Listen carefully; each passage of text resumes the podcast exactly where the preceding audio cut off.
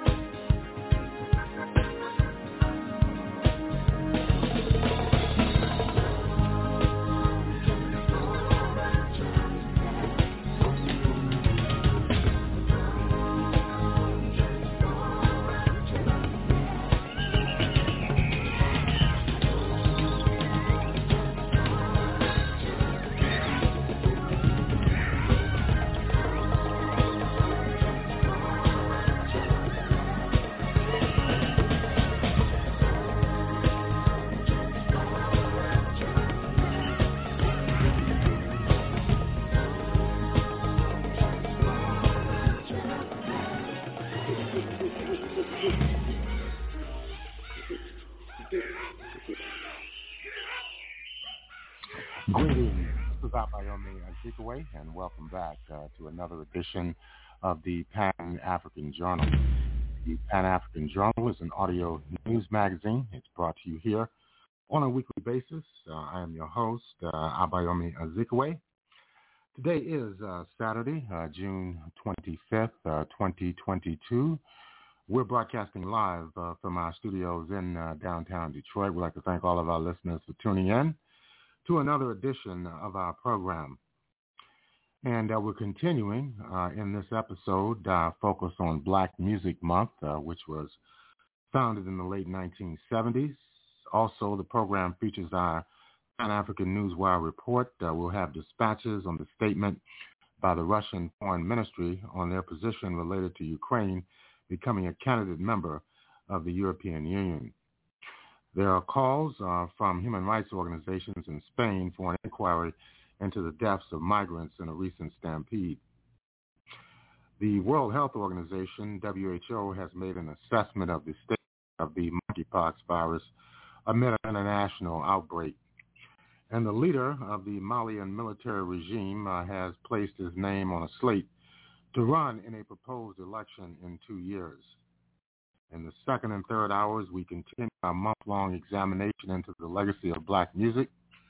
In this episode, we are paying tribute to uh, the legendary Aretha Franklin uh, from Detroit and uh, Phyllis Hyman uh, from Philadelphia.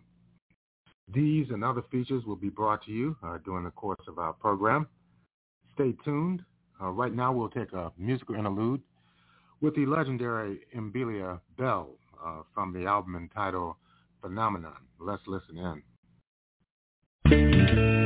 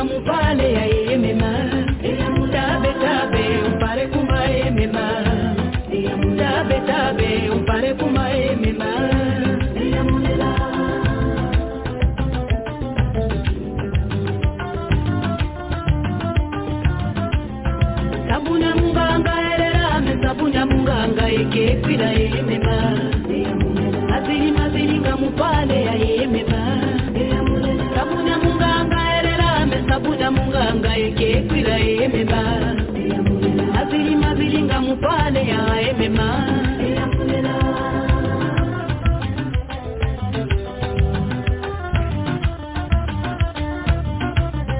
bakare baradima kwebora babeale baradima lekirinsinyemema mazili mazilinga mupale yaimima bakale barabima kwebora babeale barabima lekiri nzimi emema mazili mazilinga mupale yaimima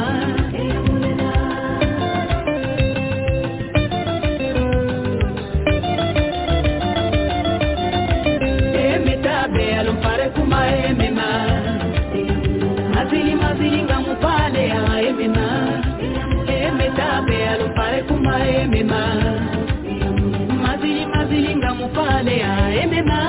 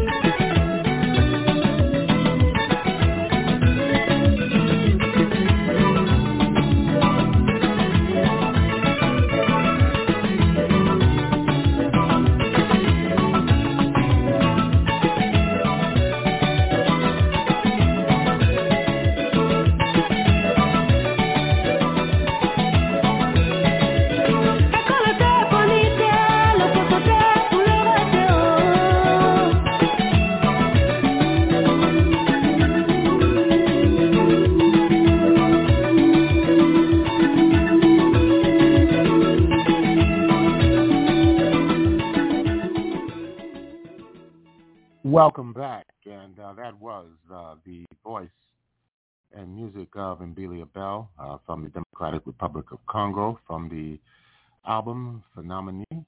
And uh, we're here at the Pan-African Journal, our worldwide radio broadcast, and we're commemorating uh, Black Music Month. And um, we, of course, are dealing with music uh, from all throughout the Pan-African world. Now we want to move into our Pan-African Newswire report, our lead story, and uh, in some of the headlines in today's Pan-African Newswire says that the European Union and NATO are building a coalition against Moscow. That's according to Russian Foreign Minister Sergei Lavrov. He said this at a press conference uh, following talks with Azerbaijani top diplomat uh, Ceyhun Bayramov in Baku uh, on yesterday. However, in Lavrov's words, Russia doesn't see any risk in Ukraine or Moldova uh, getting EU candidate status, though there are no illusions that the EU will abandon its Russophobic policies anytime soon. Uh, TASS has put together the key remarks that the Russian diplomat made uh, yesterday. Said that when a World War II broke out, Hitler united a significant number, if not most, of the European countries under his banner for a war against the Soviet Union. Today, the EU and NATO are acting in a similar way, uh, building a modern coalition of the same kind for a fight and pretty much a war against Russia. Moscow does not see any risk to its interests in the European Union's decision to grant candidate status to Kiev and Chisinau. The EU is not a political bloc uh, like the North Atlantic Treaty Organization. The development of its relations with any willing countries does not create threats or risks for us. Moscow is under no illusion that the European Union will change its attitude to Russia or abandon uh, Russophobic policies. The European Union keeps making it clear uh, that it does not and does not intend to implement the existing economic, humanitarian, and internal security agreements between Russia and the European Union nations. It doesn't want to carry out the tasks that were outlined based on the lofty goals of creating a common space from the Atlantic to the Pacific Ocean. All this has been left behind, becoming a thing of the past. And uh, related to other news, um, in terms of the situation in the uh, Russian Federation, uh, NATO, while supporting the resolution of the Ukrainian conflict, via talks is doing everything to disrupt them. That's according to the uh, Lugansk Donbass People's Republic leader and chairman of the Russian State Duma Committee on Foreign Affairs, Leonid Slutsky, he said this in a statement.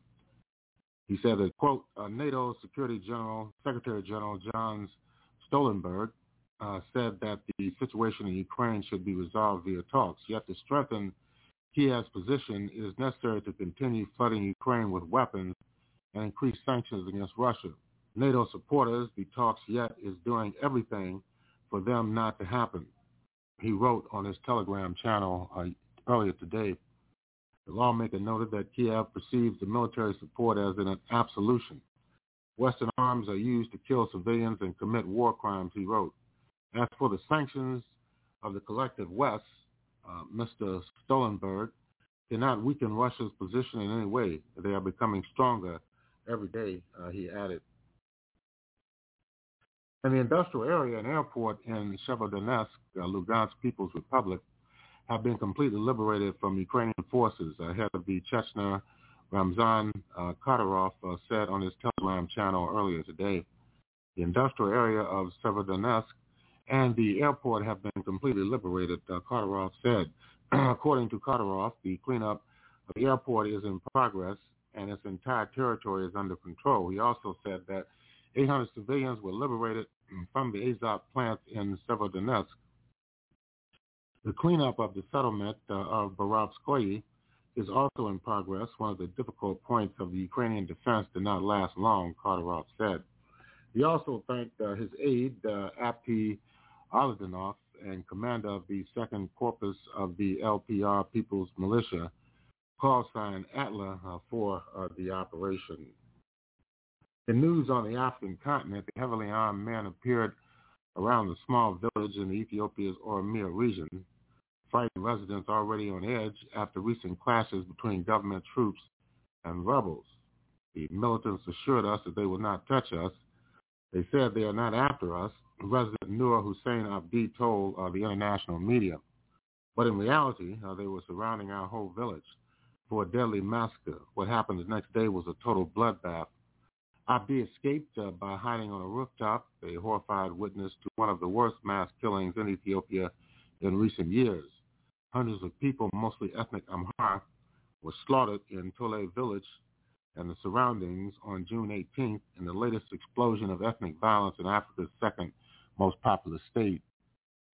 Multiple witnesses are told uh, the international media they are still discovering bodies, with some put in mass graves containing scores of people. The Amhara Association of America said it has confirmed 503 civilians killed. Ethiopian authorities have not released figures. One witness, Mohammed Kamal, said he has witnessed 430 bodies buried and others are still exposed and de- decomposing. Kamal uh, begged Ethiopia's government to relocate the survivors, saying the armed men had threatened to return. They killed infants, children, women, and the elderly, uh, Resident Ahmed Kasim said. The Amhara Association of America said the dead included a 100-year-old and a one-month-old baby, and some people were killed in a mosque where they had tried to hide. Residents and Oromia regional officials have blamed the Oromo Liberation Army an armed group that Ethiopia government has declared a terrorist organization. OLA spokesman denied it, alleging that federal troops and regional militia attacked the villages for their perceived support of the OLA as they retreated from the OLA offensive.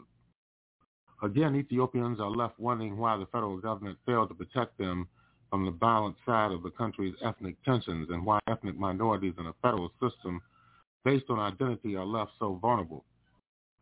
Teddy Afro, Ethiopia's much celebrated uh, pop star, released two songs this week highlighting the crisis that has worsened in the past four years and dedicating his songs to civilians who have lost their lives. You're listening to uh, the Pan-African Newswire segment of the Pan-African Journal. Human rights organizations in Spain and Morocco have called on both countries to investigate the deaths of at least 18 Africans and injuries suffered by dozens more who attempted to scale the border fence that surrounds Melilla, a Spanish enclave in North Africa. Morocco authorities said the casualties occurred when a stampede of people tried to climb the iron fence that separates Melilla and Morocco. In a statement released Friday, Morocco's Interior Ministry said 76 civilians were injured along with 140 Moroccan security officers. Local authorities cited by Morocco's official MAP news agency said the death toll increased to 18 after several migrants died in the hospital. The Moroccan Human Rights Association reported 27 dead, but the figure could not immediately be confirmed. Two members of Morocco's security forces and 33 migrants who were injured during the border breach were being treated at hospitals in the Moroccan cities of Nador and Oujda, uh, MAP said. Spanish Prime Minister Pedro Sanchez earlier today condemned what he described as a violent assault an attack on the territorial integrity of Spain. Spanish officials said 49 civil guards sustained minor injuries. If there's anyone responsible for everything that appears to have taken place at that border, it is the mafias that traffic in human beings, Sanchez said. His remarks came as the Moroccan Human Rights Association shared videos on social media that appeared to show dozens of migrants lying on the ground, many of them motionless and a few bleeding as Moroccan security forces stood over them. They were left there without help for hours, which increased the numbers of deaths. The human rights group said on Twitter it called for a comprehensive investigation. In another of the association's videos, a Moroccan security officer appeared to use a baton to strike a person lying on the ground. In a statement released uh, yesterday, Amnesty International expresses deep concern over the events at the border, although the migrants may have acted violently in their attempt to enter Melilla. Uh, when it comes to border control, not everything goes, said Esteban Beltran, the director of Amnesty International in Spain. The human rights of migrants and refugees must be respected and situations like that theme cannot happen again. And uh, finally, uh, in the West African uh, state, well, finally, uh, before we get there, uh, we want to speak about the World Health Organization, which said the escalating monkeypox outbreak more than, in more than 50 countries should be closely monitored, but it does not warrant being declared a global health emergency. Now, this was said in a statement earlier today, uh, Saturday, June 25th, that a WHO emergency committee said many aspects of the outbreak were unusual and acknowledged that monkeypox, which is endemic in some African countries, has been neglected for years.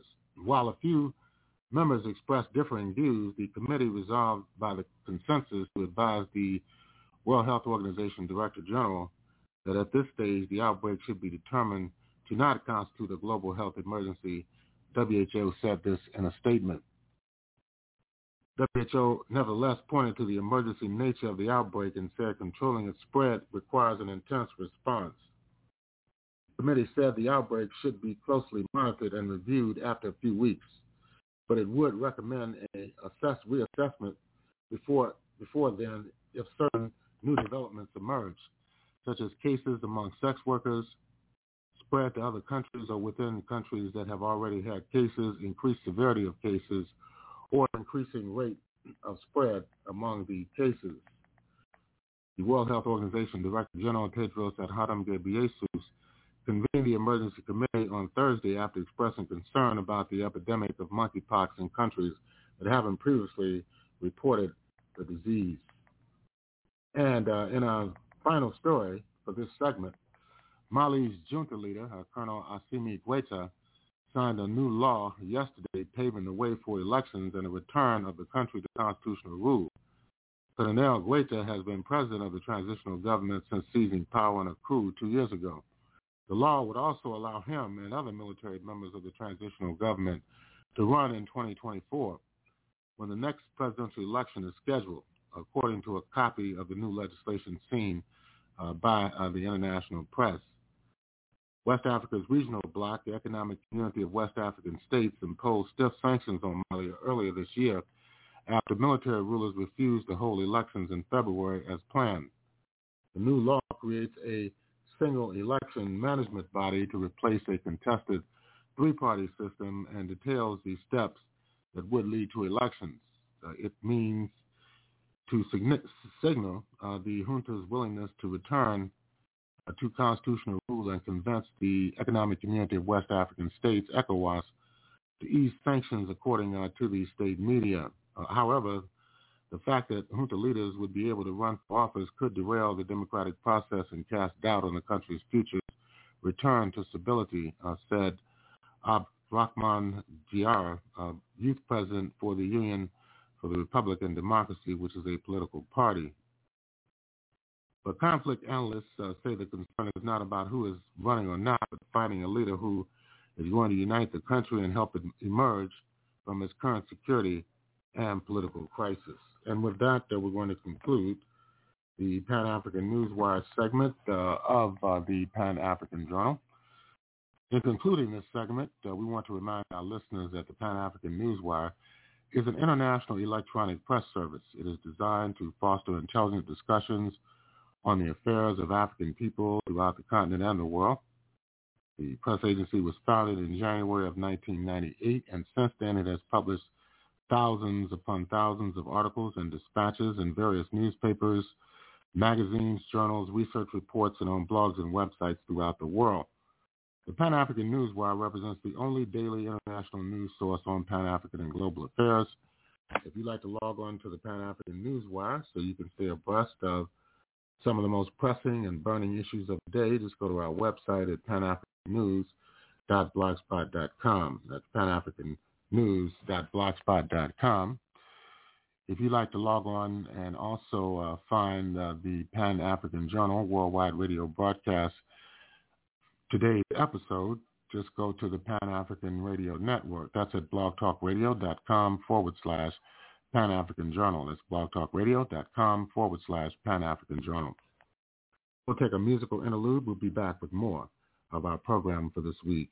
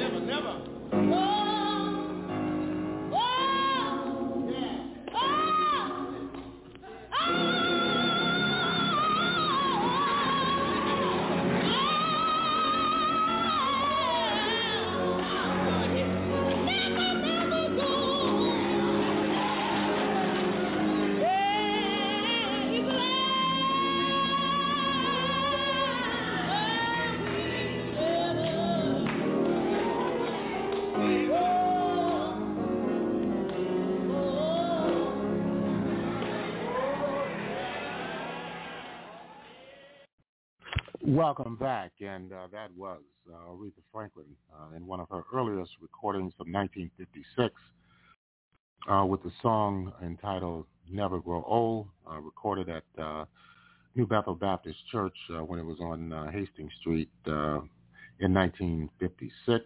you can hear her father, Reverend C.L. Franklin, ululating in the background, and um, Aretha was 14 years old at the time uh, that that uh, first album was recorded. And of course, uh, Aretha Franklin uh, was born in Memphis, Tennessee on March 25th, 1942, uh, some 80 years ago. Uh, she made a transition during August 16th of 2018. Uh, her family moved to Buffalo, New York, and then to Detroit in the late 1940s. Uh, her father took over control of New Bethel Baptist Church, and of course, uh, the rest is history. Aretha, along with her uh, brother Cecil, uh, sisters Irma and Carolyn, uh, became um, very well-known musicians and professionals in the city of Detroit. we're going to listen to a rare archival audio file uh, taken from 1968 in a feature story uh, done on Aretha Franklin uh, at the height of her popularity in the United States and around the world. Let's listen in.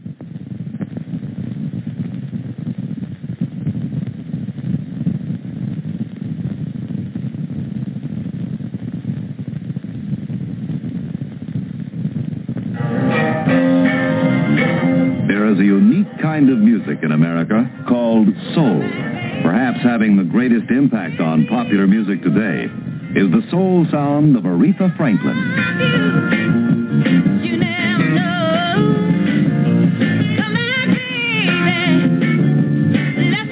In different periods of our history, it's been called different things. Spirituals, jazz, blues, rhythm and blues, gospel. It's a kind of music with intensity of feeling that bridges the gap between religion and entertainment. And whereas Detroit is proud of its native daughter, and whereas she's everybody's soul sister, therefore I, Jerome P. Cavanagh, Mayor of the City of Detroit, do hereby proclaim Friday, February the 16th as Aretha Franklin Day. Aretha, on behalf of the editors of Cashbox and its publisher, George Alpert, I take great pleasure in presenting to you the Cashbox Achievement Award for 1967. You finished first in singles, first on albums, and first in rhythm and blues. Aretha also won all the awards available to a female vocalist in Record World magazine.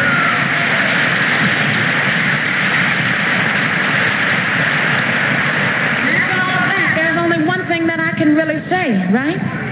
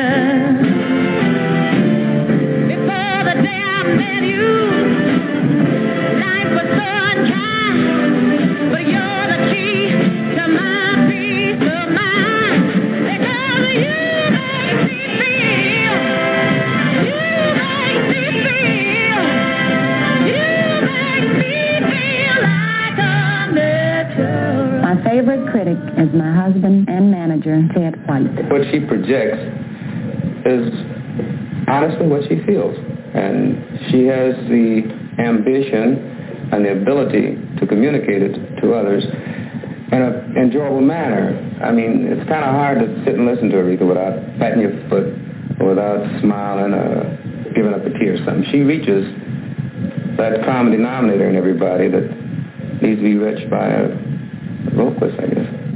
I'm still got to find out who and what I really am. I don't know yet. I'm trying to find the answer.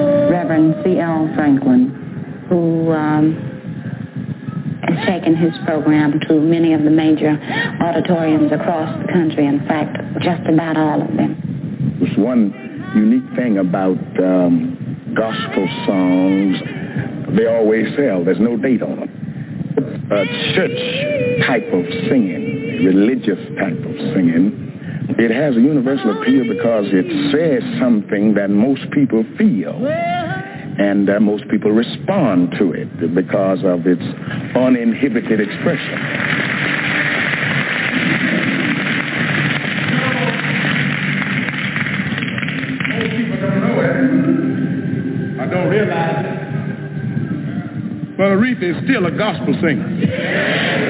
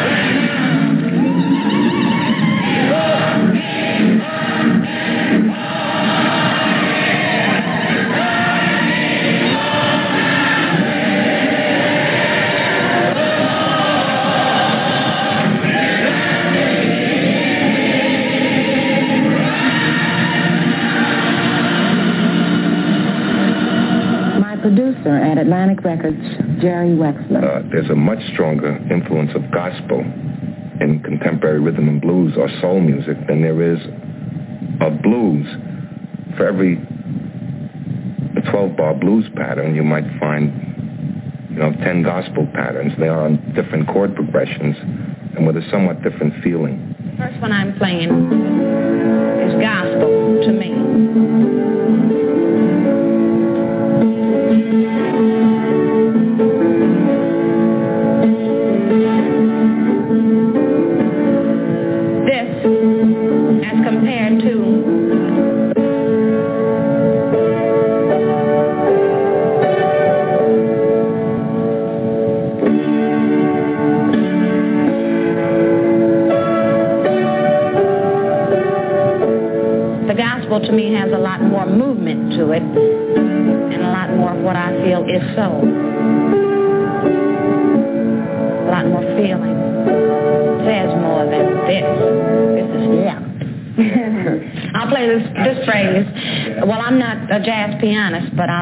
close to it as I can for you. Let me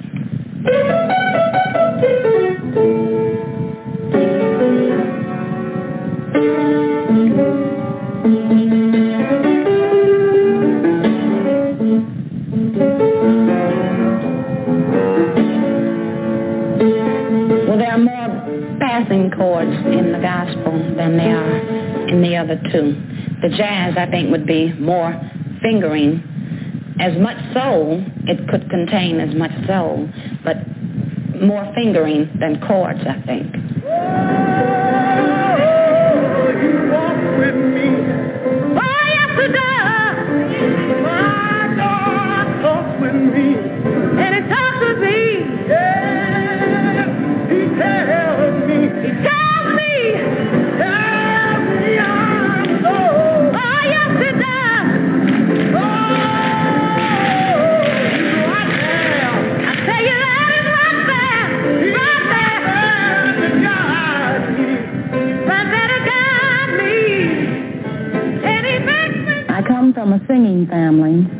brother Cecil is assistant minister, and we sing together at church.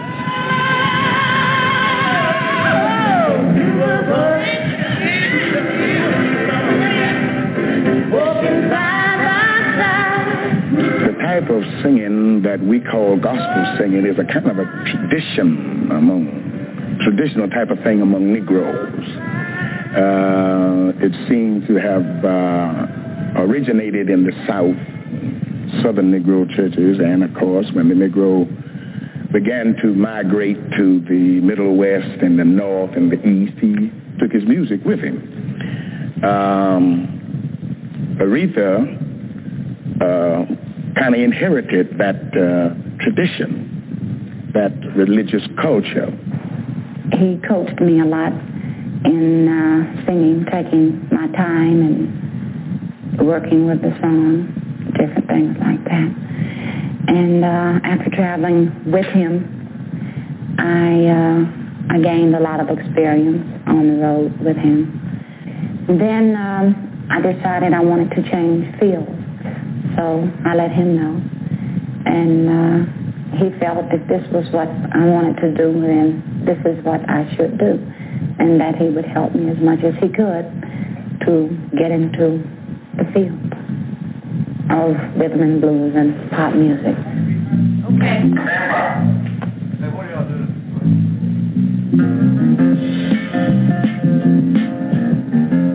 Why, why don't you like you? We playing even or are we going bow, bow, bow, bow? Which way are we doing it?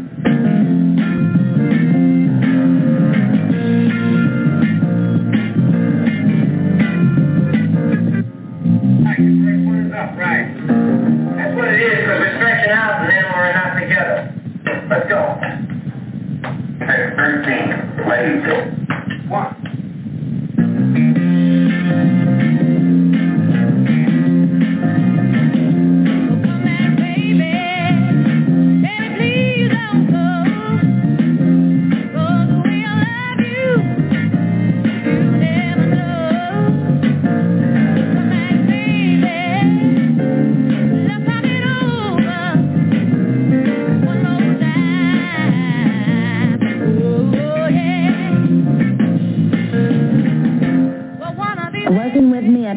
Recording session is engineer Tom Dowd and Jerry Wexler. We do head arrangements. We don't work with charts because we feel that inhibits the possibility for freshness and spontaneity. We build the arrangements around Aretha's conceptions. It's her musical approach, the way she lines out a song, particularly the way she accompanies herself on piano. Second break, you make the, the first and the second beat. The third time, you make the first, second, and third beat.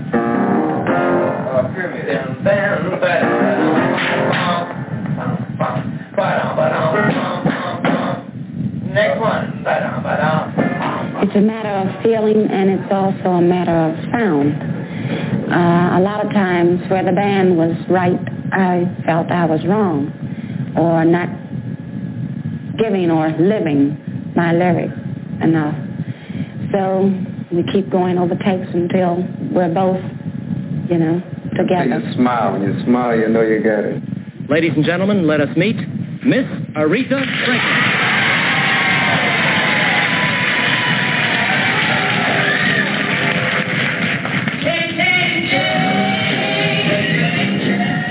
Aretha's acceptance started with the adults and worked back to the kids. And it's kind of strange because she has this little built-in shyness about kids as to whether or not they will accept her. Sometimes they seem nervous about me, and what they really don't know is I'm a little nervous about them too. But before it's all over, we, we get together. They like me, and I like them.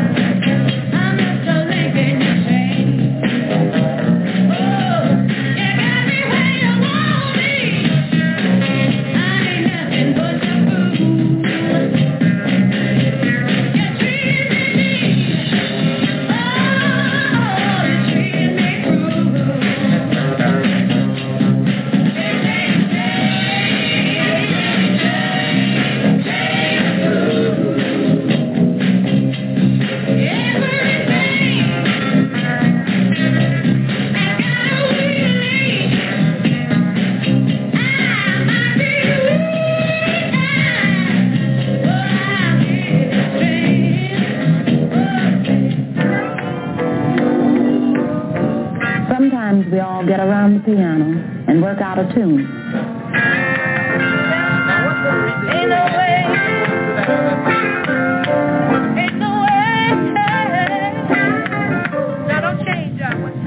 Ain't no way. The tune that my sister Carolyn wrote, and she was trying to teach me. I didn't know how the melody went, and not being able to read music, she was showing it to me chord-wise on the piano and give me a general idea of what type feeling she wants on the tune. No, I put it uh, right up under the first one. I just broke two together Oh, in the bridge and then. You sound pretty good. It sounds You sound what? You just you gonna run it again?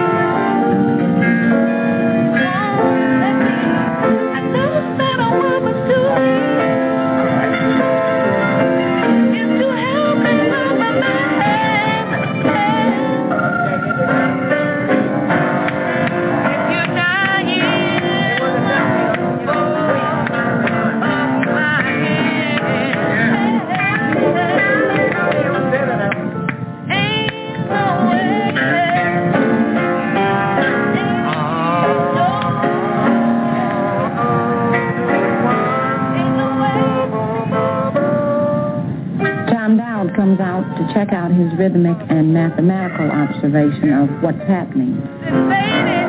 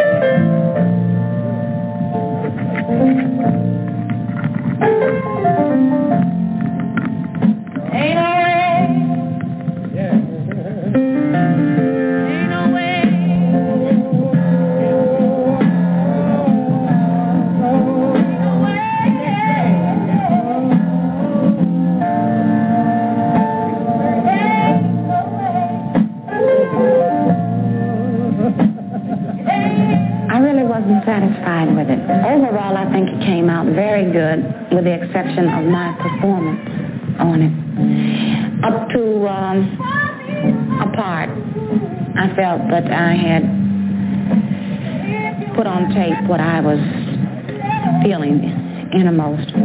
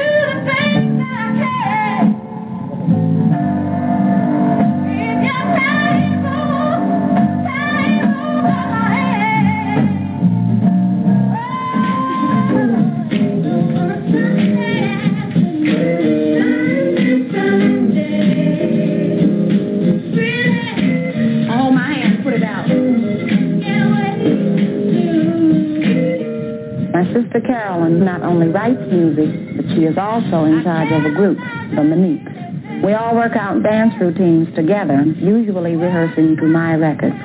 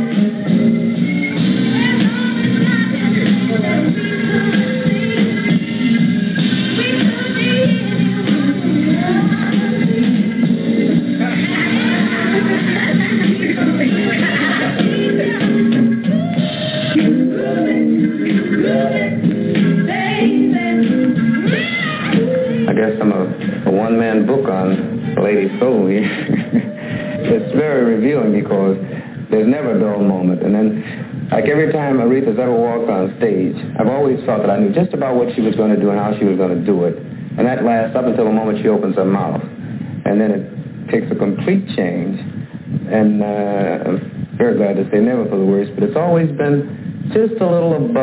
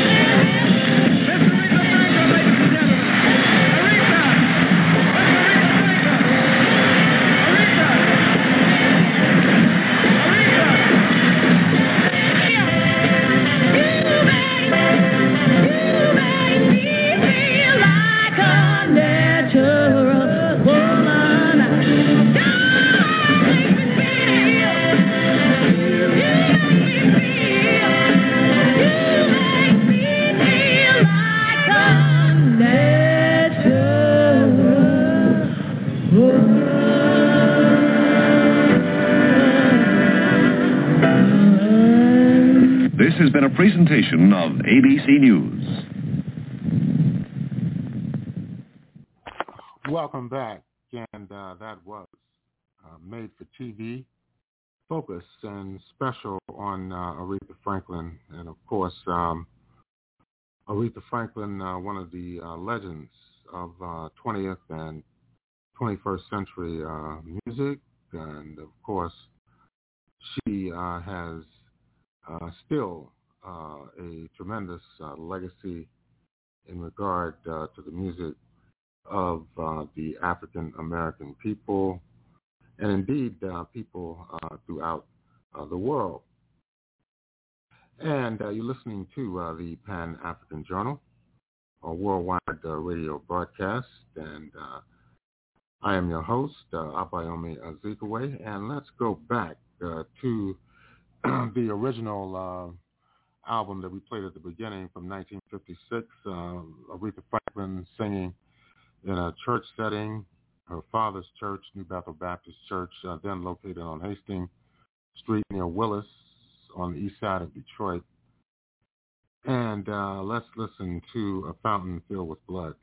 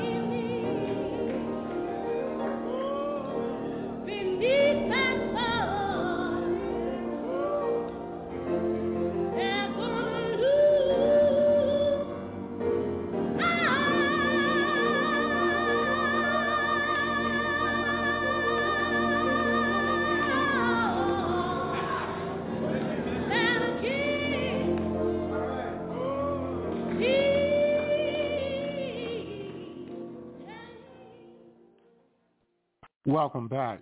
And uh, that was um, young Aretha Franklin from 1956 singing at uh, New Bethel Baptist Church. You can hear uh, the Reverend C.L. Franklin, her father, in the background. And um, you're listening to uh, the Pan-African Journal Worldwide Radio broadcast. This is our uh, series on Black Music for Black Music Month uh, for 2022. We're broadcasting live from our studios in downtown Detroit, and um, within uh, the context uh, that Aretha Franklin grew up in, of course, uh, she had parents who were phenomenal uh, vocalists. Also within uh, New Bethel Baptist Church, there were many, many uh, talented singers and musicians. James Cleveland at one point had been the musical director for New Bethel Baptist Church during the 1950s. Also, Miss Sammy Bryant, uh, who uh, was a soloist uh, at uh, the church and undoubtedly had an influence on Aretha and many others. Let's listen to uh, Miss Sammy Bryant with the tune entitled Walk With Me.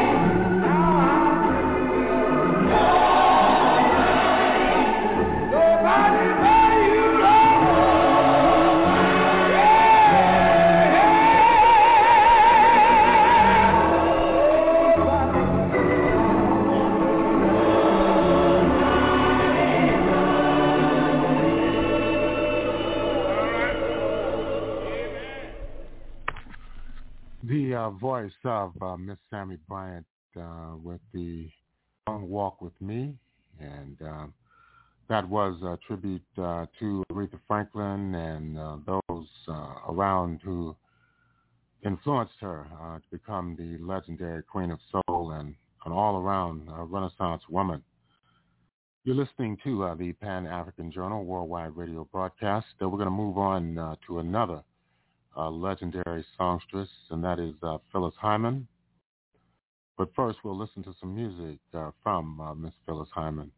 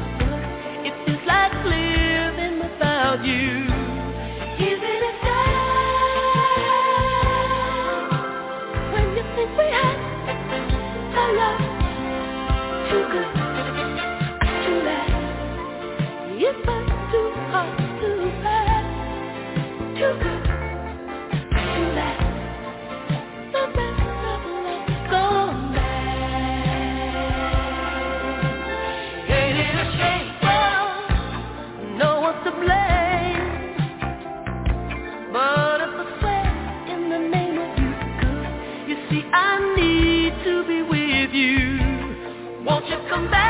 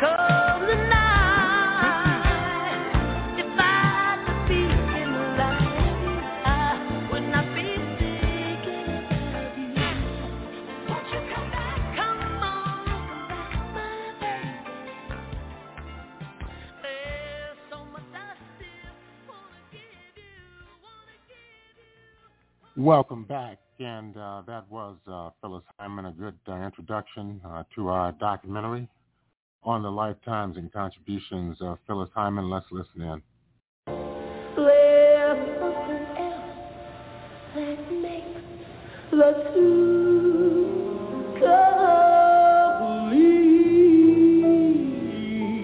Are you nervous about the pony? I'm extremely nervous. I'm scared to death.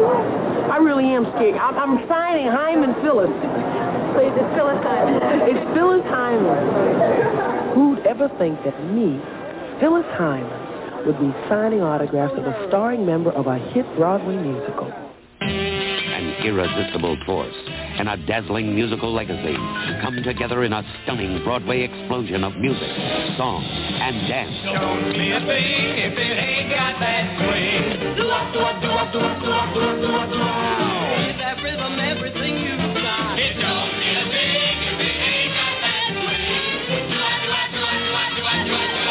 Duke Ellington's Sophisticated Ladies at the Lunt-Fontanne Theater. For tickets, call Charge.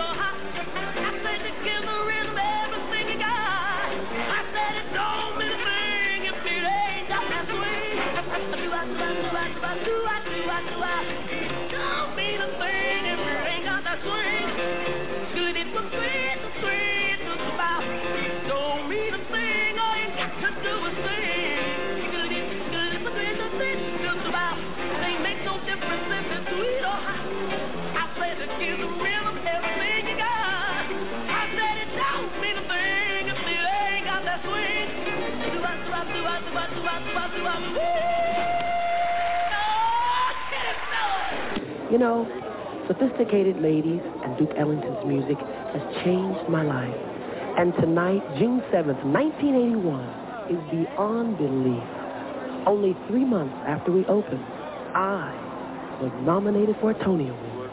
It's, it's, it's just, a, it's an exciting experience, but it's one that, let's not go through it until next year. Thank you, everyone. Thank you. Don't forget, keep your fingers crossed for us, please. We need it. Thanks a lot.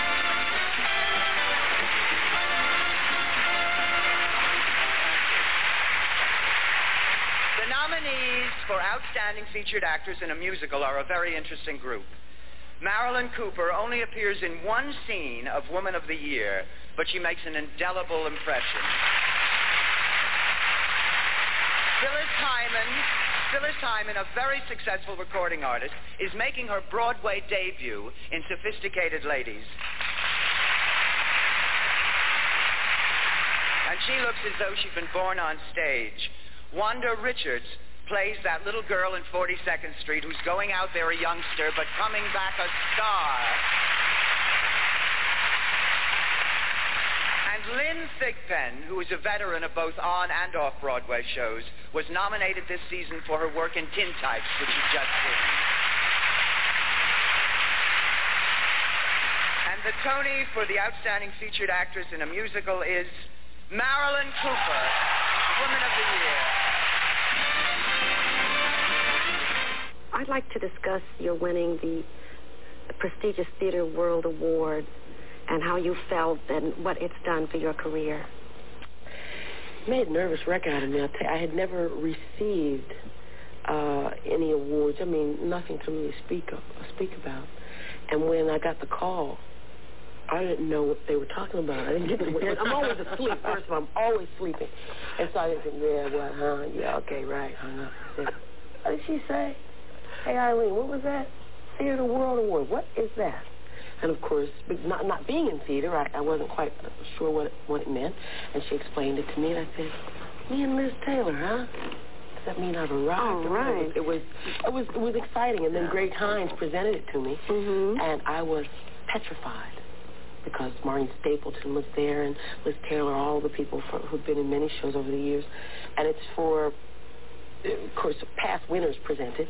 And Gregory got up and he said, This is one of the most amazing performers I've ever seen. The only girl I know that can eat chicken at half hour, sleep for 15 minutes, and go and sing her butt off. Well, at that point, I just lost it. I mean, that was just hysterical. Mm-hmm. Phyllis, the transition from being recording artist, nightclub performer, concert, um, stage, how did you make that transition onto the Broadway stage? Was it difficult? Slow, girl. It was the hardest thing I ever did. It was real tough. When I was offered the role, I told my manager, I remember that I was at the little club around the corner, and I said, don't outprice me. I want this job. In other words, Mm-hmm. you know, in You concert, you and I both know we're both from the same world, and the money in our concert performances is quite different than Broadway. Mhm. Uh, it's a big jump in salary.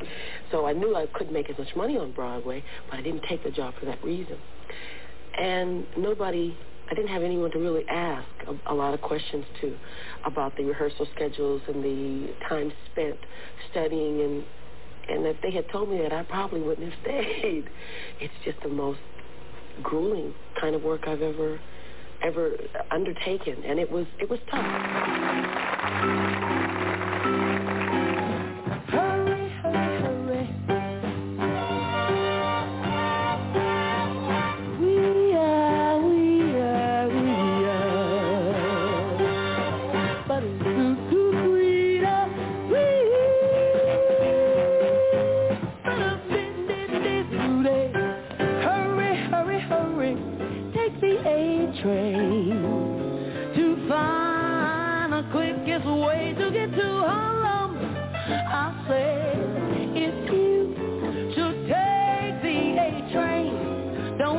You know will find you're getting where you're going if you hurry. What were some of the real major problems that actually existed? We had we had some serious ones. Can you, We had are you allowed to talk about it? Oh, sure. I mean, not they, it's not in my contract, and I'm gonna get my paycheck. this week. Okay, don't step on anybody's no, no, toes. No, no toes, no names. We had problems of communication. I think we had problems uh, with the producers, with the cast, with uh, directors. So At least the direction of the show. yeah, direction of the show. We had a lot Where of they go miscommunication, so we got rid of the director. We kept Gregory Hines. Right. Producers and, and the cast got closer together, and we put together a show with a new director Mm-hmm. that we brought to Broadway and became a big smash.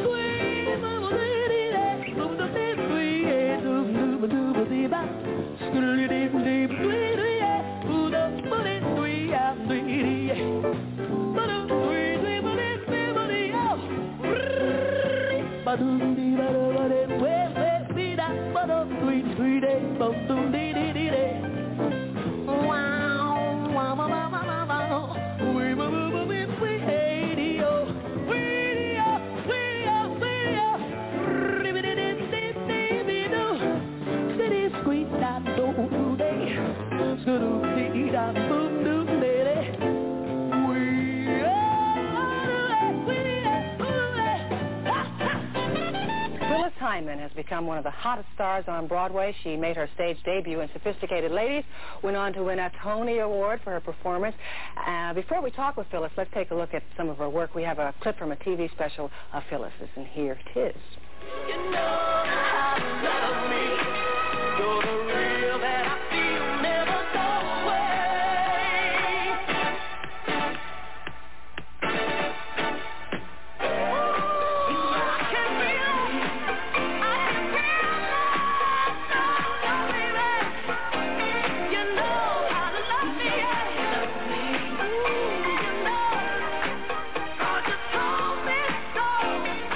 Okay, Phyllis uh, has just uh, uh, finished a new album. That clip, by the way, was a local television special in Miami. Yeah.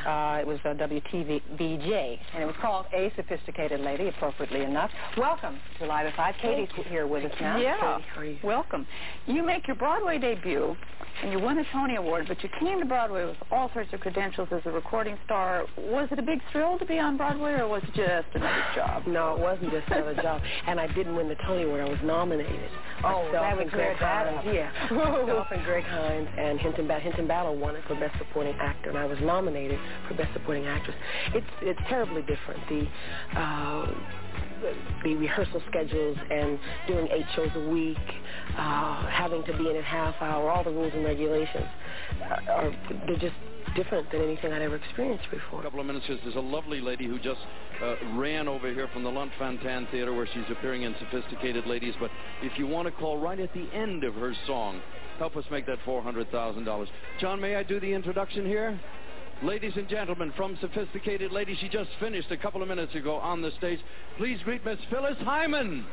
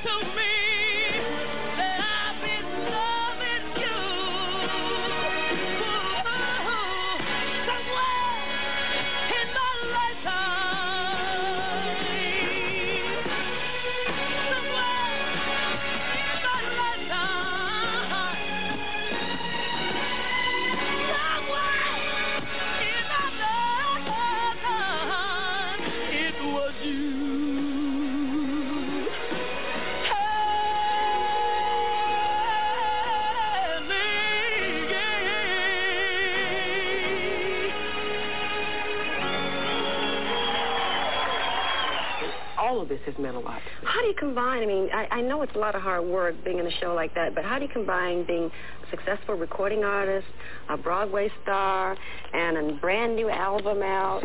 Uh, and let me tell you, this on this album you're doing a duet with Michael Henderson, and I the first and I'm not tell I'm not exaggerating because I'm not that kind of person, but the first time I heard it, I fell in love it love Oh, with it. good. It's a good song. The album's wonderful. I've worked on it since started working on it last September before I mm-hmm. started the show. Can't we fall in love again? it. Mm-hmm. And the album is we've we've the album's been out two weeks and we've already gone over 130,000 sales already. I guess that says a lot right yeah, there. It's doing real good. The only recordings I've ever done in in a in, in a jazz vein would be considered sophisticated ladies. I have recorded jazz numbers. I have never done a complete jazz album because I'm not just a jazz singer. I'm It's so hard to categorize now. It really is. Between, It's you know, almost impossible. Middle of the road jazz, high, pop, you know. Yeah, eh, it's almost impossible because the music is so inter, inter interwoven and it's it's it's fused, and so we just call it fusion music. Just lots of good music.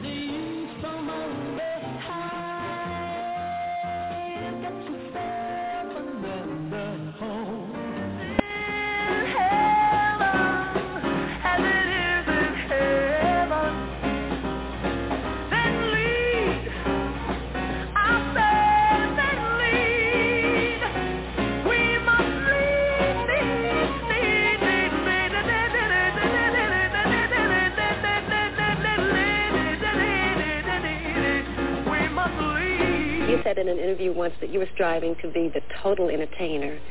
Um, what what area do you see yourself going into after sophisticated I don't? I wasn't. I don't think when I made that statement I was sure what that meant. I think someone mentioned that to me today, and now that I've had a chance to think it over, I think I want to be able to tap every available source that there is. Mm-hmm. What does total mean? It's just tap everything. I mean, I cannot be a ballet dancer. I have no intention of trying to get up there and jump around. Although I can kick up my leg. Come on. I mean, he kicks his leg up. I can. I've learned to kick it pretty high. No telling what I'll do after it gets up there. I can't get it back.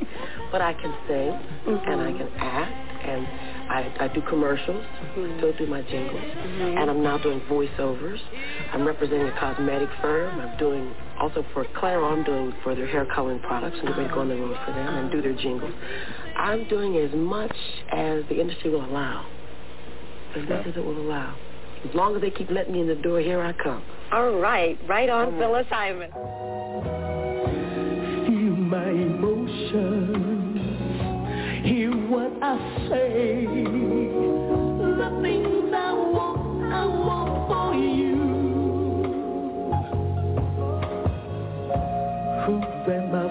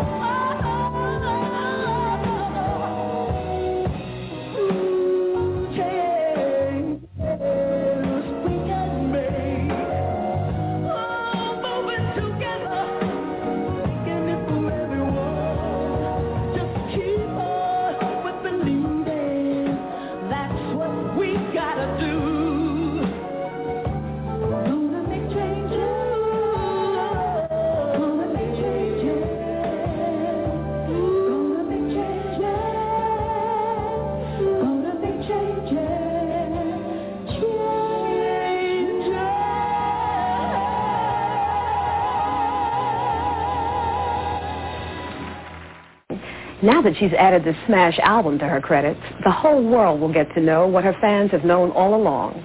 Phyllis Hyman has an extraordinary talent. Phyllis Hyman is anything but a lonely lady. From the day she whispered her first note and the world discovered she could sing, music critics have used words like smoky, haunting, and even seductive to describe her amazing voice.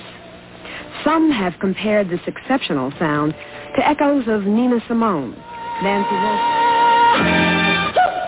How's it appearing on Broadway and Sophisticated Ladies change your life? It was so different than anything I'd ever done before. Eight shows a week, two on Wednesday and Saturday. It, it made a great difference in the way I approach the stage today. I have much more confidence when I hit that stage. Pretty much about the first year, I was a basket case. I was very nervous. Uh, You mean the first year you were performing? Yes, actually performing. I couldn't quite get it together. I just couldn't get it together. I was nervous. I didn't think I was that good. And when the Tony nomination came through and I won the Theater World Award, I really felt like they gave it to me because there was no one else. Philadelphia International Records, Kenny Gamble asked me to come and join his company. They were going with a new company called Manhattan Records, which is a subsidiary of Capitol Records. And I took a minute to evaluate my situation and consider what options I had other than recording because Well, at one point you didn't even want to make another record. I really didn't. Yeah. I had learned over that three-year period how to make a living. I had been in Sophisticated Ladies on Broadway, did a lot of commercials, uh, did a lecture tour, and I had learned to make a living. And I found the rec- record business a little tough. Kenny Gamble, uh, Thom Bell, um, they were all very kind uh, with their time and, of course, their their talent to help me with this record. What you won't do, for love, for Finally, uh, tried my wings at producing. We had uh, put that particular song, "What You Won't Do for Love," in the show, and I started to, to, to do it live, and the audience really liked it. They really enjoyed it. So I told um, Kenny that I wanted to record it. I told him that I thought it was uh, a great song. It was time for it to come out again, and he agreed with me.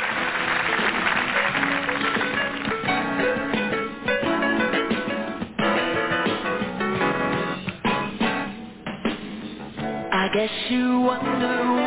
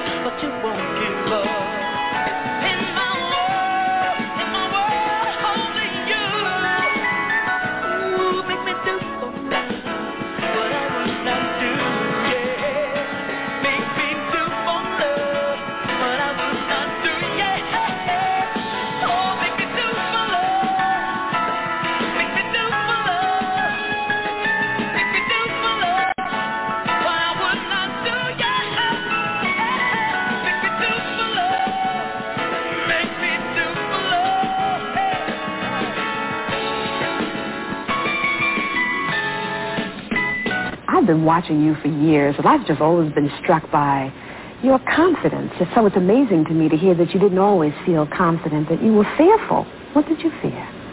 The fear was of not being good enough, not being pretty enough, not being thin enough. Well, I think a lot of girls go through that.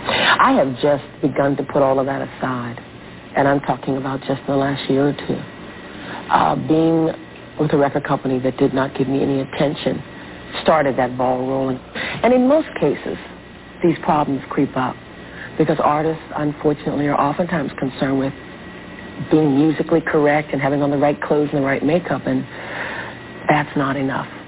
I stress learning the business backwards and forwards, being being in control of what is going on in your life, being able to have people like, that you can trust. In the entertainment field, where blacks generate billions of dollars, we don't often get the opportunity to reap the benefits from that money that we generate. And considering that I generate part of that billion, I'm going to take it back to the community that put me here in the first place. That's very important. Remember, when I first got in the business, all of the managers, the, gu- Mhm. the big guys came around, and I took my time. I was not in a hurry to do anything, and they were very peeved by that attitude. They knew I wasn't being conceited, but it's just that I wasn't in any, any hurry. I was making a decent living doing nightclubs. I just didn't understand what management meant, and I don't like to sign contracts. Mm-hmm. I, I knew enough from working as a secretary in legal services that once you put your name on that piece of paper, you are bound and gagged, and I don't like that. I like to be bound by my word, and those people who have worked with me over the years know that my word is my bond, and I don't go back on that. Special record. This record's very special to me because it's my first in four years Mhm. that I can be totally proud of from A to Z. I had a hand in every aspect of the album. I did not have to record anything I did not like. My managers and uh, Kenny Gamble never pressured me at all to do anything that I didn't care to do. They just let me go and they let me take my time. Which is unheard of in the business. Tell me about it. I had suffered for so many years, not not only because the industry forced certain things on me, but because I did not know how to say no. Mhm. I did not know how to ask questions. I was petrified. I was I was intimidated. And I didn't know how to say no. I didn't know how to say, I don't like that record. It's not me. This time around, I decided I wanted to go back to my roots. The roots that Norman Connors helped me cultivate. He helped me make a musical decision. He put out Betcha by Golly Wow, and it was one of the best things he could ever have done because it set me up, you know. It was a great setup for me. And I wanted to go back to that. I had no conscious interest in getting into the business. I, my friends and neighbors uh, thought that I had a lot of talent and that I should use it to uh, make money. If I had known what it was going to be like, I never would have gone into it. It's much harder. The sacrifices are much more extensive. The pain is greater. The stress is greater. I just thought it was all fun and games. Put a little makeup on, do your hair, you know, and go out and work. It's not like that at all. Um, it's a 24-hour day job, seven days a week. I have no husband. I have no children, and that is a uh, it's a sacrifice.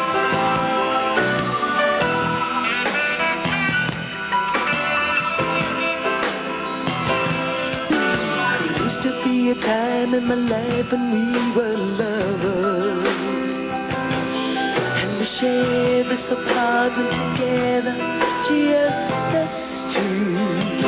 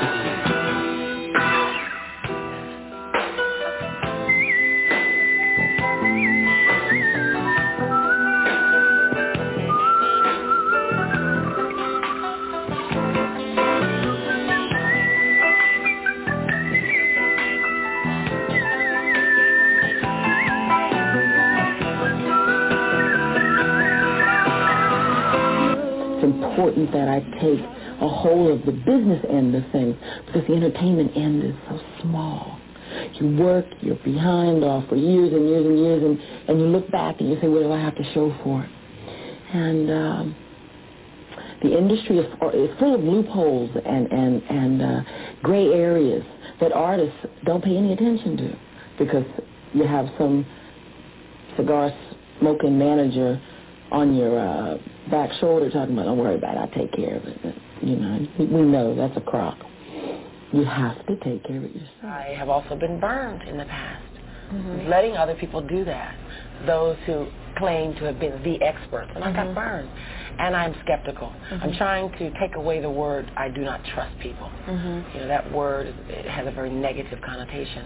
And now I'm replacing it with skepticism because that is you know, maybe either or. Mm-hmm. And I'm skeptical. And I'm skeptical of most people I do business with. You know, mm-hmm. I, I have that attitude. Show me. Mm-hmm. Mm-hmm. No, don't ask me to trust you. Show me.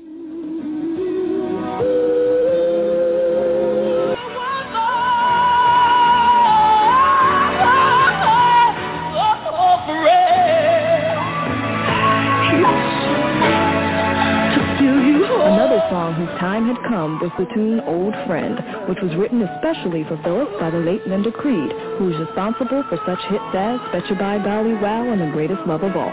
Creed, who died of cancer, wrote Old Friend especially for Phyllis, who still has difficulty recalling that time in her life and singing the song which means so much to her. The song was written by Linda Creed, a very,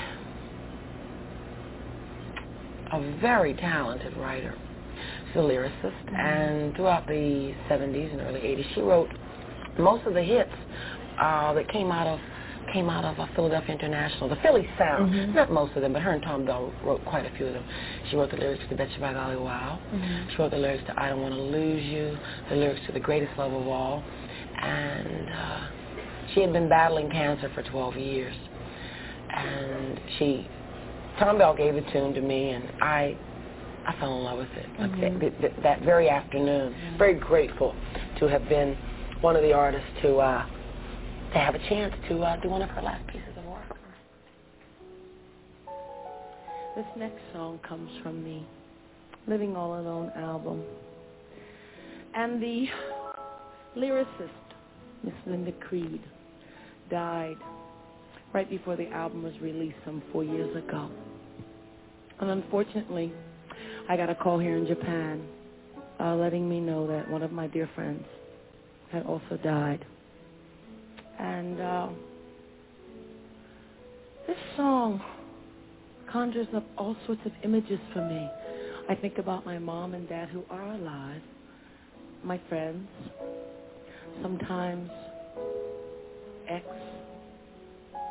lovers, people that I cared a great deal about and who've gone people who are in my life today that I care about, my family here on the stage with me and that we I travel together with all the time.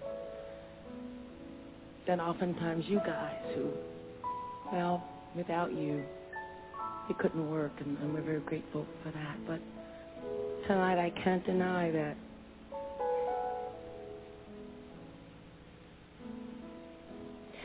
I have to um, think about my old friend Johnny.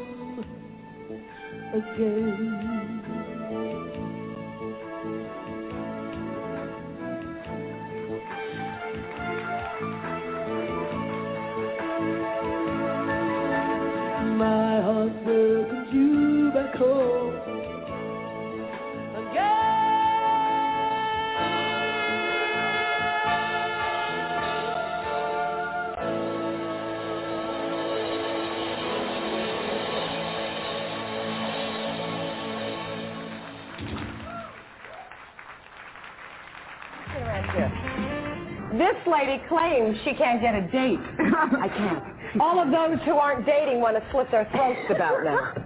What does that mean, you can't get a date? What it really means is that women in my industry, and I talk to a lot of singers about this, men don't really talk to us. Why? Don't ask me. Guys, why don't you talk to us? Have you I been married? Ye- well, we don't want to discuss.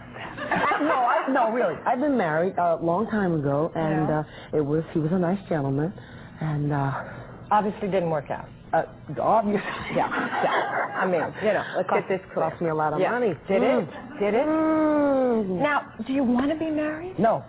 Oh, no, I shouldn't say that. What I would like is someone nice in my life. I would like to be able to go on lunch dates like a lot of the girls I know. I like, I love children. But I'm told uh, by men who who are friendly with me that I'm intimidating. I'm over six Yeah. feet tall. Yeah. I'm not a thin woman. Um, I'm not afraid to show my figure.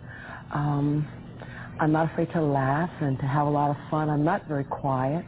And it seems like guys like girls who are, hi, how are you?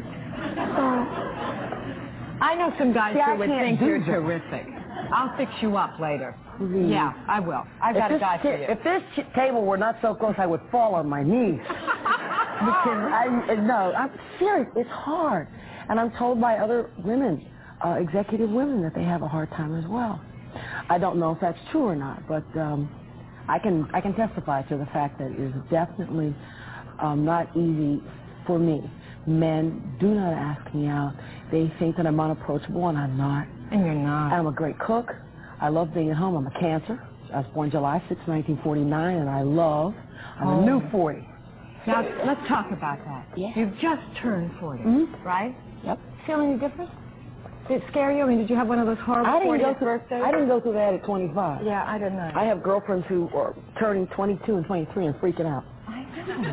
They're literally having psychological trauma. But you I've had at all. no, no, no. Why do you think You you know why? Because when I turned 18, uh, and was told before then that I was going to have everything together, 18 came, and I didn't have a clue. 21 came, and I still didn't have a clue. Uh, and then 30 came, 35 came, and I begun to have clues about who I was, who I wanted to be, and I like that. Um, I find that I I like getting older. I like the wrinkles. I like sometimes the extra dimples that you have. You know, I like that. You know, and I'm not a workout queen. I'm not into the gym. I'm not into being skinny. I mean, it would be nice to be thin if if that were the case, but it's not. I would have to work at it Yeah. extensively, and guess what? I'm not going to do it. No, I'm not doing it. I'm starting to get real fond of you. How would you describe yourself as a woman trying to deal with life in the 80s? You, you said your, your album is a reflection of that single woman. Well, I don't deal with it very well. I, I manage to produce and deliver. But personally, I haven't dealt with it very well. I've had a, a lot of emotional ups and downs, as I said earlier. I have begun the process of recovery, so to speak. Mhm. You know, just trying to feel better about myself, regain my confidence. Because you seem like the type of person that, that lives life from one extreme. There's no medium Oh ground no, for there you. isn't. I'm I'm born under the sign of Cancer, and I have a Sagittarian moon in rising. And if you know anything about the signs, that's called extreme highs and extreme lows, and there is no middle for me. It has to be something that has to be worked on, and I'm talking about worked on full time, and that's almost impossible in this sort of work.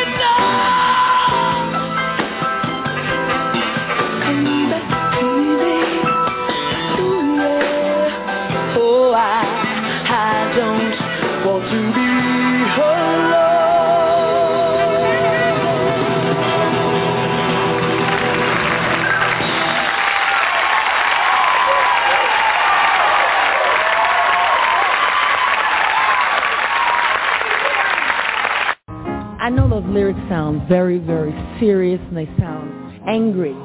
Uh, and I tried to figure out a way to not be so angry because I wasn't as angry as I was hurt and dealing with what I consider to be a real situation. Each time I had ever fallen in love, it became a real sickness for me. I couldn't think for myself. I had no real sense of self. I had more of a sense of just that person. I became so obsessed that I couldn't really function as an individual. Mm-hmm. And then I began to try to center my energies around Phyllis. Like one of the reasons the last guy left, he said, you know, you're too centered on me. You don't have anything for yourself.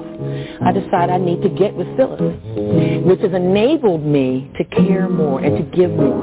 My initial reason for writing it was because of a, a, an ended love affair. And then I used all of the drug addiction terminology and feelings about drugs connected and connected that to the song as well, although I wasn't actually talking about drugs particularly at the at the time. Mm-hmm. You surely can consider and relate to drugs being as obsessive and as addictive, you know, and even more more painful, you know, Yeah. than a broken love Alright. affair because you can always move on to the next affair Yeah, right. and hope for better results, but you can't move from one drug to another and expect better results. It's always going to do the same thing, kill your spirit and, and ruin your life. So. Well, I would l- I'd love to hear you sing the second verse, or if just to tell me what the lyrics were, are. Uh, wait minute, excuse me. The lyrics. Hi. Wait, I haven't, I haven't done it soon. Uh, can't see myself in love again. Now it's time to be your friend. Learning is a better way. Falling in love is a losing game. Never go down that road again. I've been there before. I don't want it no more, no more. Ooh, ooh. Yeah, never again. Obsession is its name. How long ago was this? This is my not the last trip to Japan. Oh, about a year ago. A mm-hmm. year ago Yeah. that I that I wrote it. Mm-hmm. And uh, I worked on it with Terry Burrus, and we worked on it. And I thought, oh, no one's going to want to hear this because it's so heavy. And I thought, wait a second, but Phyllis, this is your song. Mm-hmm. You wrote it with with something that reflects your life, like living all alone. My last album mm-hmm. was something I had experienced. Mm-hmm. Someone left me then too, and when they brought me the song, I said, well, so a lot of my songs are painful to people. People say there's a lot of pain in these songs. And I don't think pain is bad for me or for anyone. I think it's just a part of my life, mm-hmm. along with the good things. But I have a tendency to sing those songs and deliver those stories. But you say never again. In a song. Never It's again for falling in love. Uh-uh. Have you? Well, not the same way. I'm engaged now. I just got engaged Uh-huh. um, a couple months ago. The way I feel about him and our relationship is much different than before. It's not the obsessive addictive thing. It's more of a a partnership. It's a it's a it's the, the strongest caring I've ever felt for any man in my life. But it's not the same sickness that I had before. And I, I'm not so sure if all that stuff was not being in, in lust and some other kind of which I don't think is sick. I think lust is pretty neat.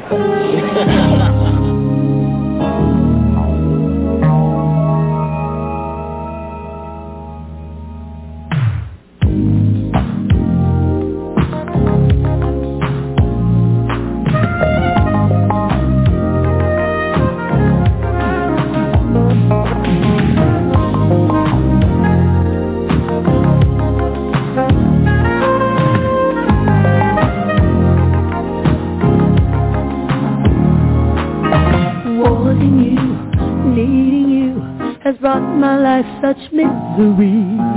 Hasn't changed, hasn't failed. Perhaps it's just my destiny. Learning is a better way.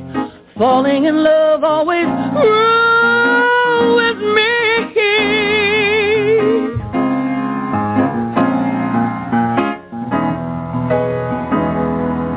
Obsession is its name. And addiction is its game. I'm telling you, never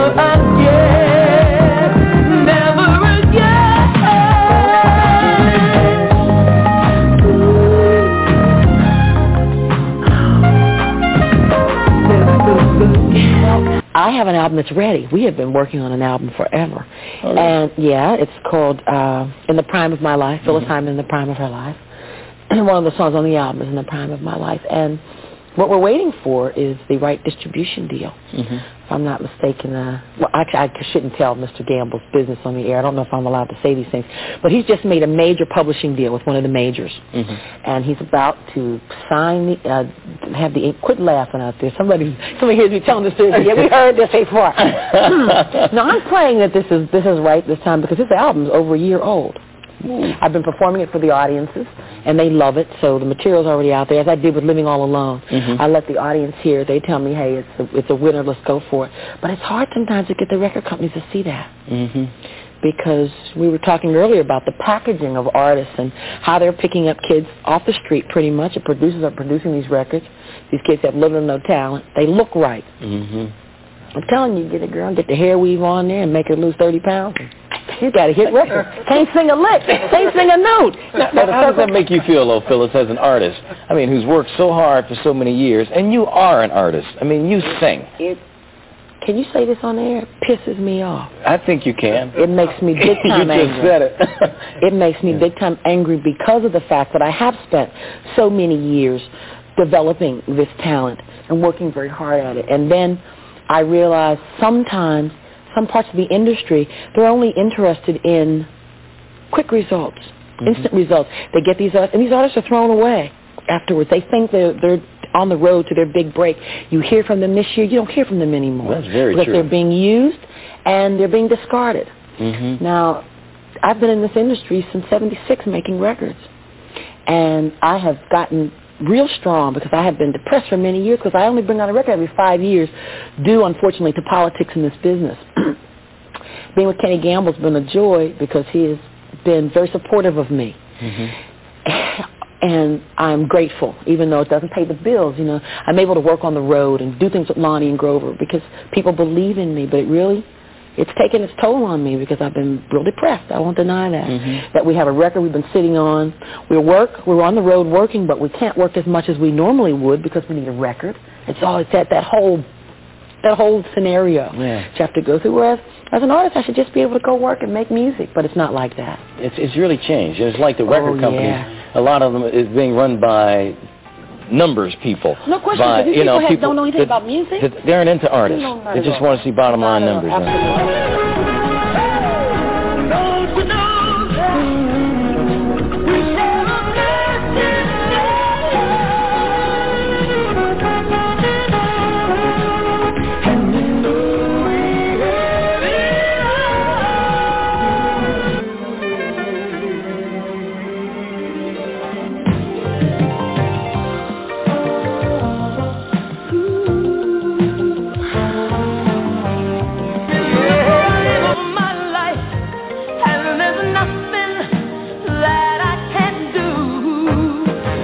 at of My Life has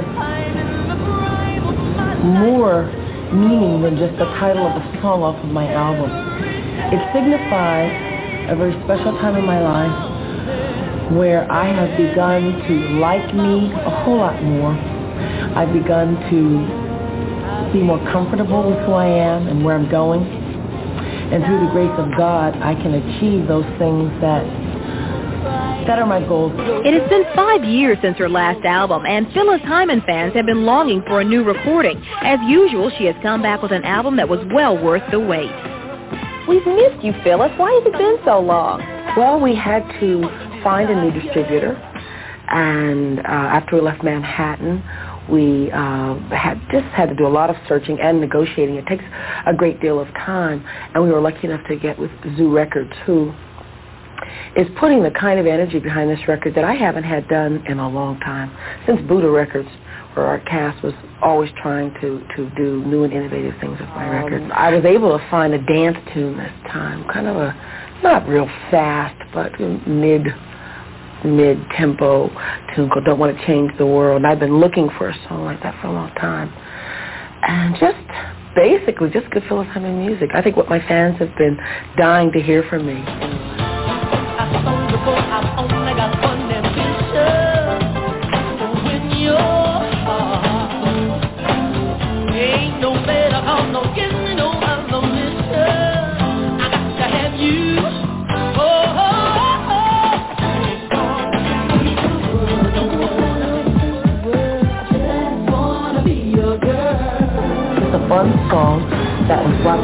To me by Nicky Martinelli. And I haven't had a chance to do a dance tune since um, You Know How to Love Me. So I was very, very uh, excited when I got that song. And even more excited when I found out, you know, when I heard how it turned out. Prime of My Life is Phyllis Hyman's uh, latest album, and she certainly is in the prime of her life. Her album is at the top of the R&B charts and has produced three hit singles so far. We're going to walk go over, here. Hello to her. This uh, is the latest when you get right down to it. Hi, Hi there. Phyllis. Hi, Sarah. Well, you look sensational. yeah How are you? I'm fine, thank Nice to see you. Are you in the middle of a tour at the moment?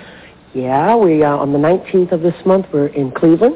20th we're in Merrillville, Indiana, right outside of Chicago. Mm-hmm. Then 21st we're in um, Detroit, and the 22nd in Philadelphia. Okay, now for those of you who may not have seen Sophisticated Lady, Phyllis is one of the reasons to see it. Oh yeah, Yeah. early 80s, great show. Yeah. Is there a significance to the song you're going to sing for us this morning? It's about realizing you're no longer in love with someone. And um, I've gone through that quite a bit, so this lyric is so Yeah, easy. really? Oh, yeah. If it's got to happen, better it happens on the road, right? it. Okay. All right. Ladies and gentlemen, please welcome once again the inimitable styling of Phyllis Hyman. Hyman, excuse me. All right.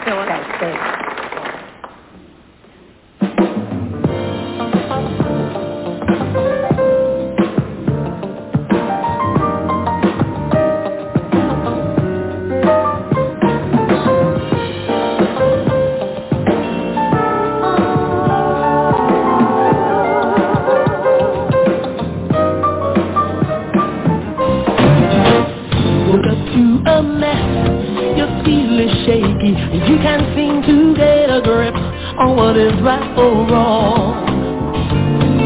You know you're not to blame, it drove you crazy. You kept coming back for more, but now you know the score.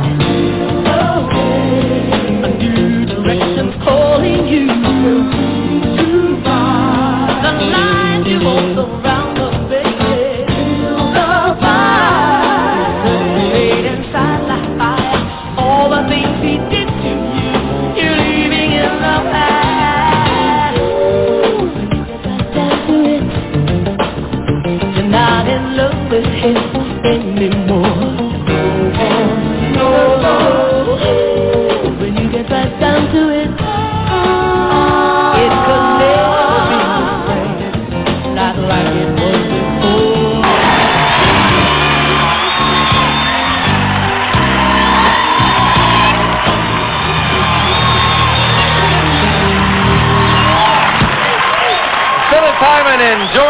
Howard will be at the Will Turn Theater here in Los Angeles May 1st and 2nd. Thank you for stopping by. Thanks for tuning in. Peace. See you in 23 hours.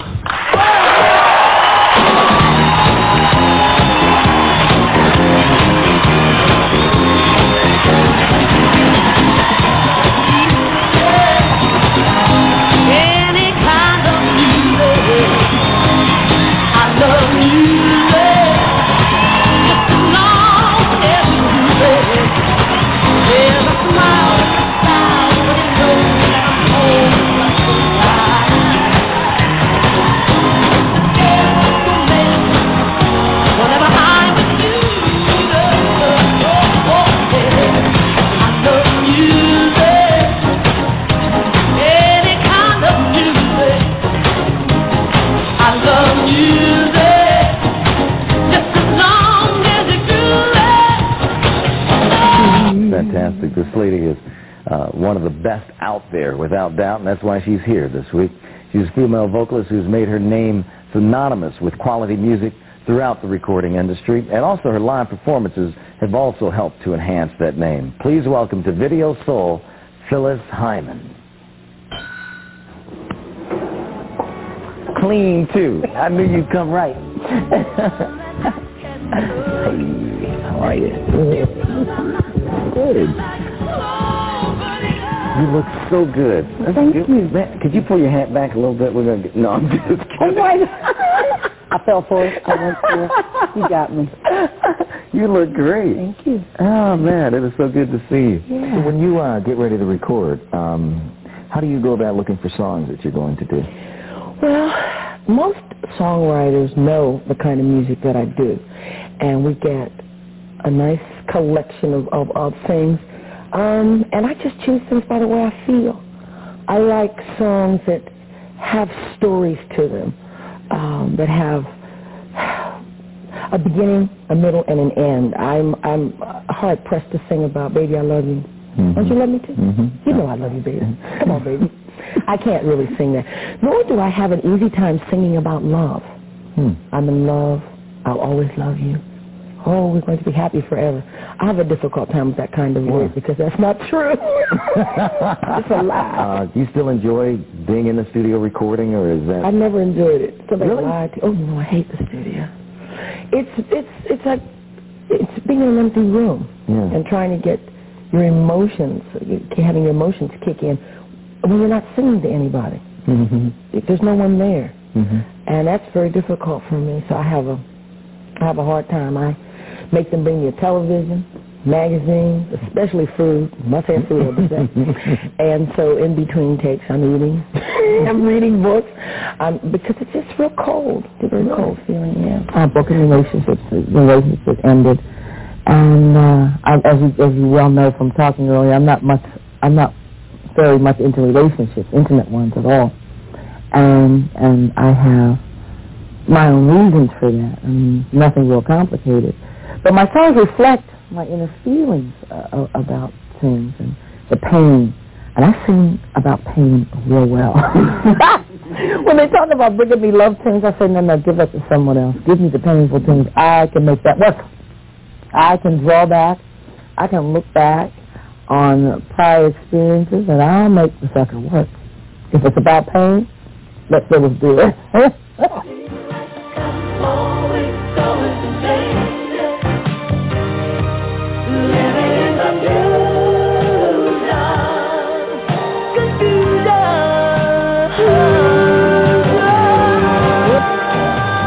Really want to do more of what I've been doing and pray to get better at it.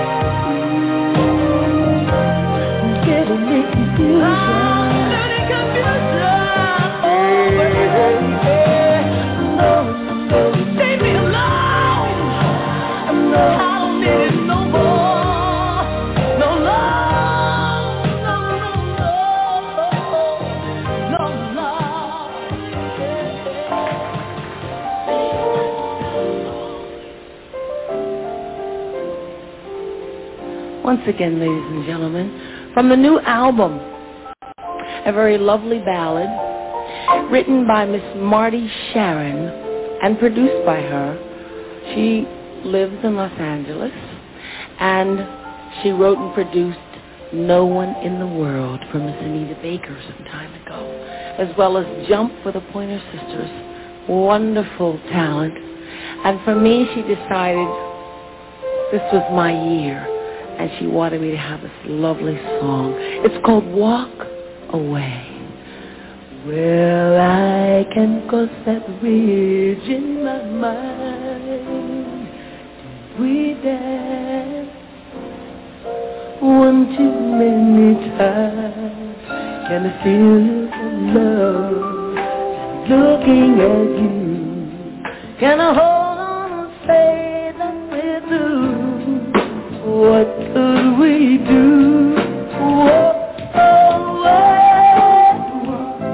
When pride seems to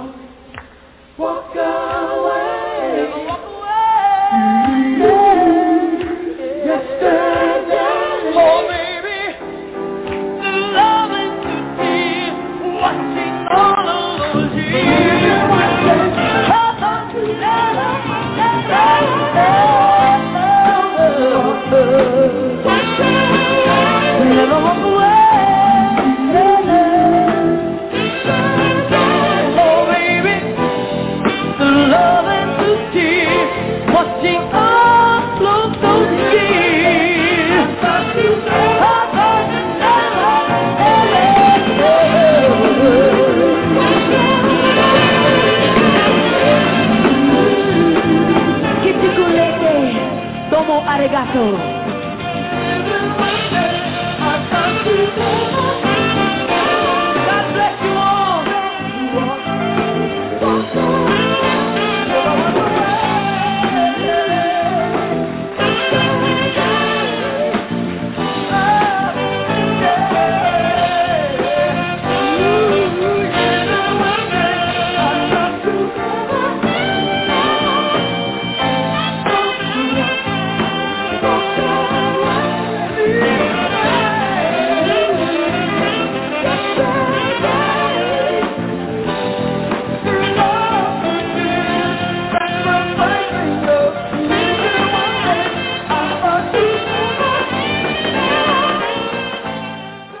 45-year-old Hyman was supposed to sing at the Apollo Theater tonight, but her assistant found her unconscious in her Midtown apartment this afternoon. She died at a nearby hospital. Police say pill bottles and notes were found near Hyman's body. Jazz singer Phyllis Hyman dead of an apparent suicide at age 45. Phyllis Hyman died on Friday. Authorities say she committed suicide. Tonight, fans and friends packed St. Peter's Community Church in Manhattan. Family members remembered Hyman, who grew up in Pennsylvania, as somebody who was loved around the world. You can just go ahead and sing. What song are you going to sing from Blue Star? Well, uh, there's a song that I wrote for my for my album that's coming up. I can't hold you like I want to. Can't hold you to the promises you made. You won't be here tonight or any other night. It would be a lie to say I'm not afraid. But to be afraid is something that I've always been. The difference is this time I'm not giving in. Yes, I am alone. Yes, I'm on my own. But for the first time in my life, I'm gonna carry on. Yes, I'm gonna ache, but I will not break. Some things I can choose, and baby, I refuse to be lonely. That's what I do. That's this part of it. A lot more, but that's great.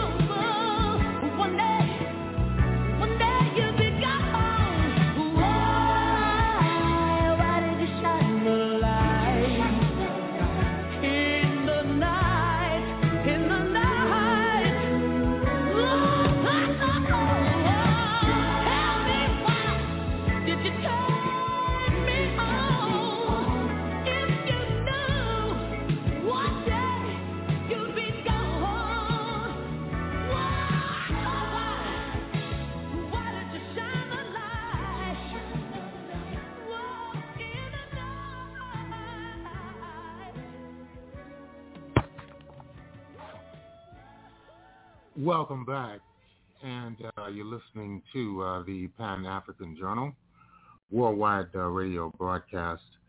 And uh, that was a uh, documentary on uh, Phyllis Hyman.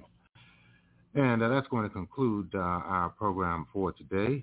if you'd like to have access to this program, just go to our website at blogtalkradio.com forward slash Pan-African Journal.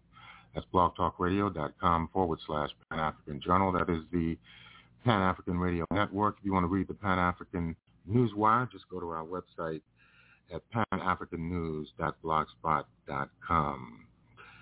And uh, we're going to hear uh, music uh, from Shirley Scott, uh, album entitled Now is the Time from 1967. Uh, this is Abayomi Azikiwe signing off, and have a beautiful week.